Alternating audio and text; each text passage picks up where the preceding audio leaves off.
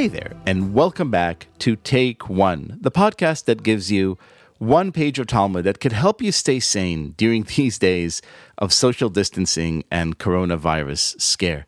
Today, we have the absolute pleasure to welcome back one of my favorite people on earth, Dr. Batsheva Marcus, Clinical Director of Maze Health. Hello. Hi, Liel. How are you? I'm okay. I mean, you know, I'm good. The sun is shining. That's the most important thing.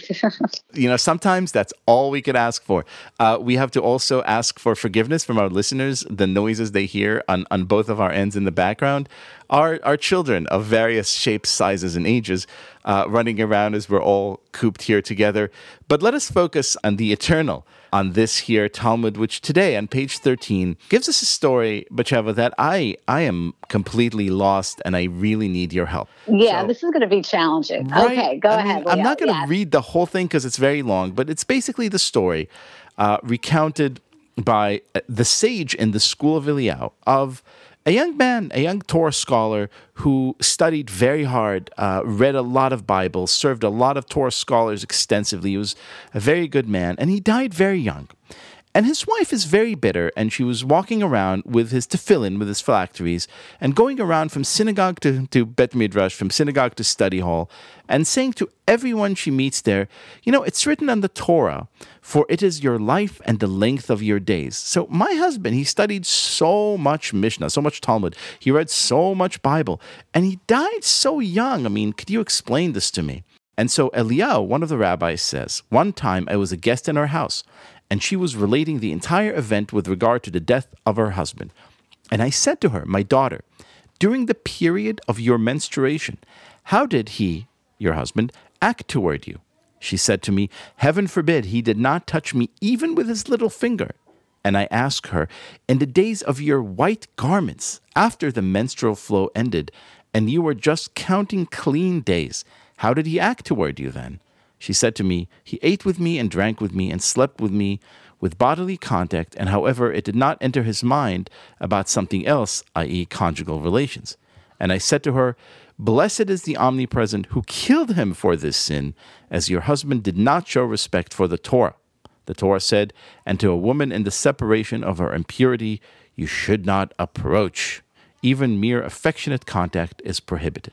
So before we even continue to unpack this, yeah, this story, tell us tell us about about the laws of niddah, the laws of purity that uh, are being discussed here. Before I do that, Liel, I just want to say uh, a couple weeks ago, you and I spoke, and it was a beautiful, I thought, very moving and beautiful text about sex in the Talmud, the text we talked about. And I said, you know, you know, buckle up because the Talmud really swings back heavily. oh, yes. There's some really good and some really awful ones. So you're really hitting like the most difficult and most troublesome right here.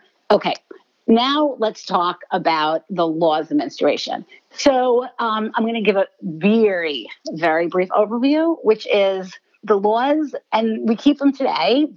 If you're observant and you want to keep the laws of, of niddah, of menstruation, from the minute that your period begins, the minute you see blood, and there's endless conversation about what seeing blood means, how big, how small, you have five days that are considered your menstruation days at the end of those five days, you get a um, you do an internal exam. You put in a white cloth of some sort, check that you're clean. You then have seven clean days that you need to check to make sure that you're not bleeding at all those seven days. At the end of those seven days, you then immerse in a mikvah and you are then allowed to resume normal relationship with your husband. And sort of depending how strictly you keep these laws you either don't have sex with your partner or with your husband or you really don't share a bed, touch, even share dishes, pass each other things. You know, it goes, it can go on and on and on. And so the the man in the story, the the young uh, scholar who died before his time, his wife said he of course would not have sex with her during those latter seven days, but he would share a bed with her and a meal with her and talk to her. And the rabbis say, well, you know, you weren't strict enough, which is why God struck you down. Right, and also maybe touched her. I, I think right. The, there's a couple arguments that touched her, right? And and it's actually not the rabbis. It's actually Eliyahu, Eliyahu Navi. This is actually talking about Eliyahu mm-hmm. who's saying this to them, right? So yes, it's so disturbing. Yes, Eliyahu is saying it is so bad. It's such a terrible thing that you did that it's good that he was struck down. Like it's so awful that it's good that he struck you down. Yeah, we, we did him a favor by by taking him before his time. Yeah, go ahead. I'm going to let you ask questions.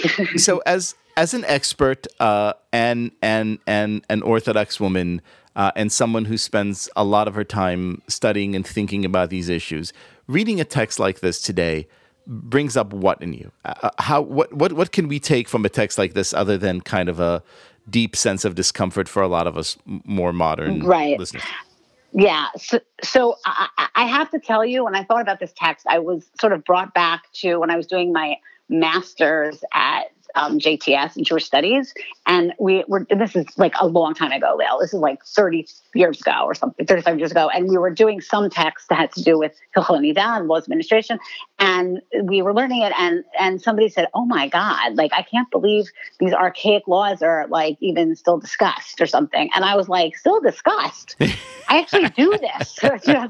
I actually, I'm like, I think like 10 faces turned and looked at me or 50 faces and they're like really? Like i felt like all of a sudden like i was on you know exhibit from museum. Like orthodox women still do this. And so your question is what can we take from this text? But i i think it's sort of almost it's not unreasonable to ask the larger like how do you deal with all of these laws in life? But we we can put that away and talk about that another time. But do know that for many of us who consider ourselves feminists, this is something, this is a challenge that we struggle with all the time.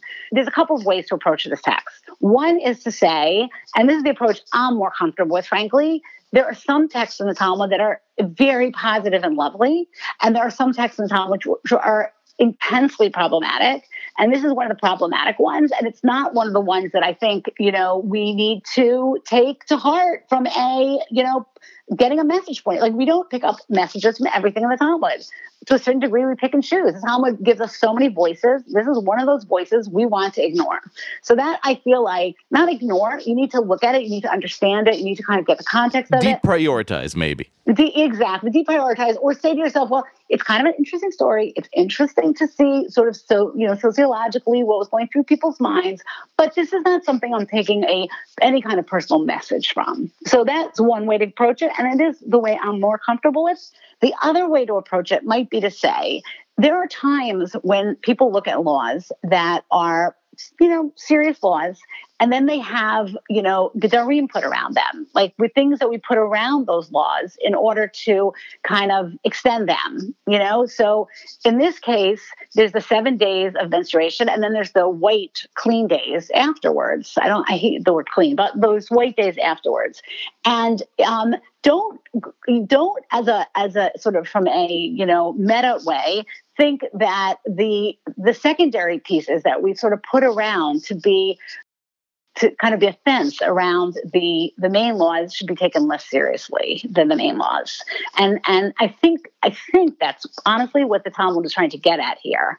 Like don't think that because you know you think it, the issue is much more strict when you're menstruating you need to take the secondary laws seriously as well. So I kind of think that's where they're going with right. this. If if we um, bothered yeah. erecting um, laws to govern this particular area of life, don't think that you could kind of you know reduce it to a metaphor and be like, oh, I kind of get what it's saying. I, I won't do X in time Correct. Y, but the rest of it, ah, don't worry about that. Correct. And huh. and I, I yeah, right. So I sort of think that is that is where where they're going with this, and um, and I, I think, you know, in general, the laws, they, they tend to be very strict. You'll see, like, there's a lot of discussions about how strict people have to be with these laws. And I think that goes back to the issue of sexuality and how central it is. Not so much how hard it is to keep it, that's another piece, but maybe more how central it is to who we are as human beings, like, and how critical all of this is. I love that approach very much, if only because, you know, the Talmud is a strange book like that, right? Because on the one hand, it is about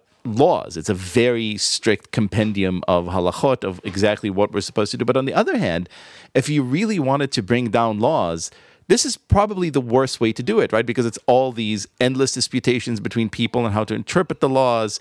And it's, you know, never actually gives you or rarely gives you kind of a very, very, very, very definitive answer without asking at least three questions to sort of complicate things.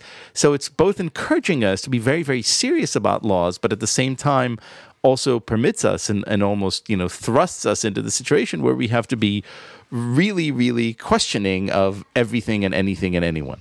Right. I, I, I think that's 100% true. And I think that, you know, try, if, you, if you try, it's such a joke, Liel. If you tried to follow the Talmud, you'd be like, you can't because things contradict each other exactly what you're saying so it's a matter of like sort of thinking things through and i think there is a tendency from people to kind of sort of shrug and say well that's not important and this isn't so important and that isn't so important and maybe it takes bearing a second look at some of those things and as a reminder it's all important and it's all negotiable or all debatable, I should say.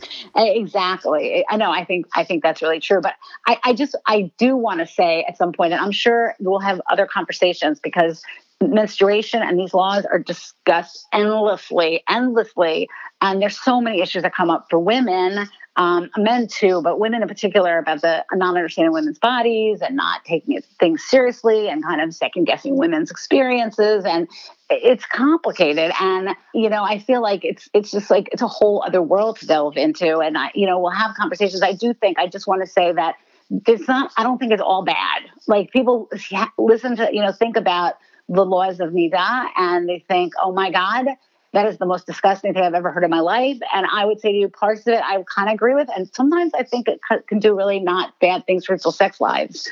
Um, so I, I, I, tend to think of this as being a little less black and white, the whole series of laws. So for whatever that's worth. Yeah. Batsheva Marcus, when these complicated issues arise in, in future episodes, in future tractates, in future pages, I am thrilled that I know exactly who to call.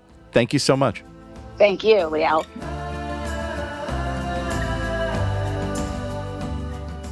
This has been Take One, a production of Tablet Magazine. If you enjoyed this show, please go rate and review us on iTunes or whatever platform you're listening to this podcast on. Each week, we'll be releasing new episodes Monday through Friday, covering the entire weekly section of Reading Daf Yomi. I'm your host, Liel Leibovitz. Our producer's Josh Cross. For more information, go to tabletmag.com slash take one or email us at take one at tabletmag.com. I hope we've made your day a little bit more Talmudic, and we'll see you again soon.